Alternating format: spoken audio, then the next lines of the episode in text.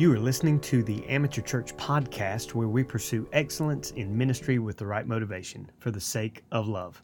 I'm Pastor Matt, and I'm so thankful that you're on this disciples' journey with me, as this week we are beginning the book of Luke. Now, remember that the Amateur Church Podcast is a call for anyone who is tired of church being a programmed organization.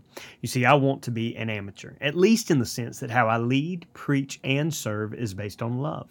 I want my love for Jesus Christ and my love for others to be my motivation, and I pray that same thing for you.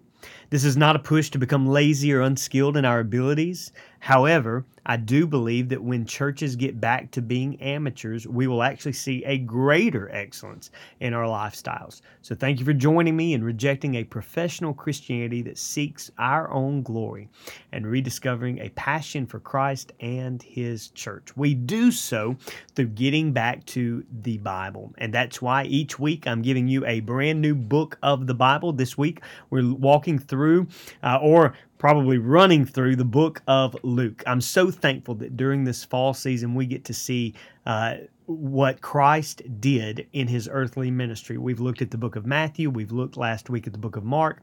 Now Luke, written from a different perspective than the other two synoptic Gospels. So let's just get kind of a basic overview of the book of Luke. The date, it's written probably between 70 and 80 AD, after Mark, after Matthew.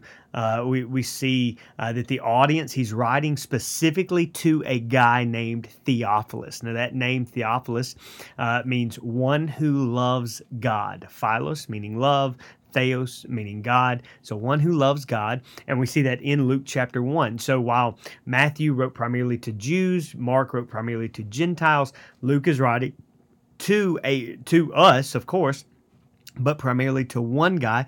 And we're going to see that also in the book of Acts in a couple of weeks, 3 weeks, when we begin the book of Acts, we're going to see that he's continuing his record to Theophilus.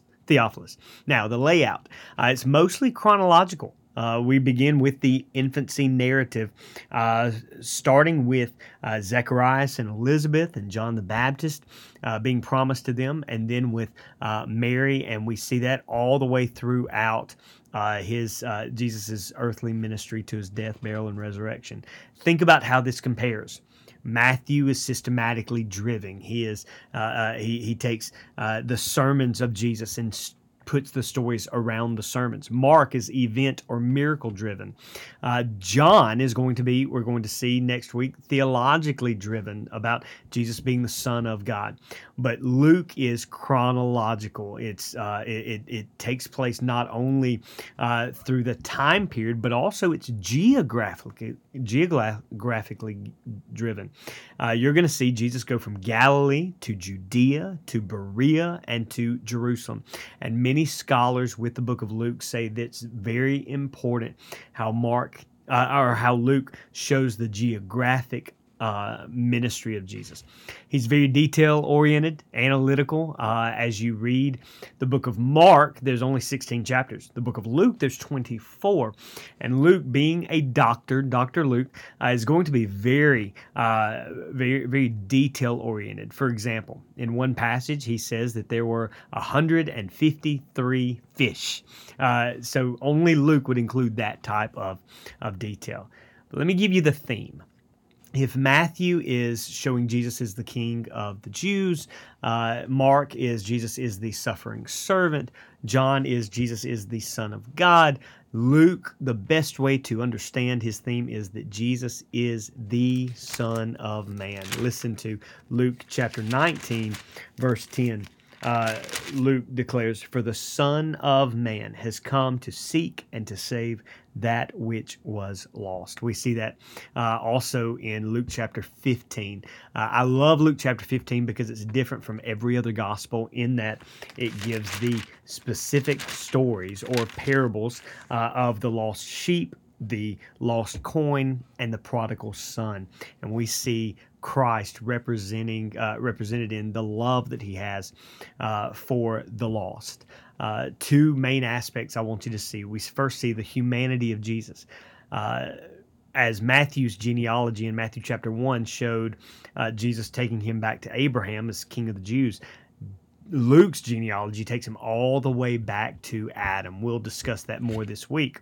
And we know that Jesus loved Gentiles. He loved the women. He loved the children. He loved the poor. And I want you to see that in those days, Gentiles were seen as outcasts. The women were seen as outcasts. Children were seen as problems to be handled by certain cultures, not prizes to be enjoyed. The poor were seen as burdens, and so Jesus loves them. There are going to be 41 sections of Scripture in the book of Luke that you do not find in any other gospel. I just think that's amazing. But also, as you study the book of Luke this week, I'm praying that you will watch consistently for the Holy Spirit. Now, we're going to see the Holy Spirit, especially in the book of Acts, but I want you to see Christ's dependence upon the Holy Spirit. I know that seems strange, especially if you've never studied the book of Luke, but I want you to really dive in to Christ's dependence on the Holy Spirit. We're going to see the Holy Spirit is mentioned 3 times more than any other gospel writer. He's mentioned 7 times in the first 2 chapters alone.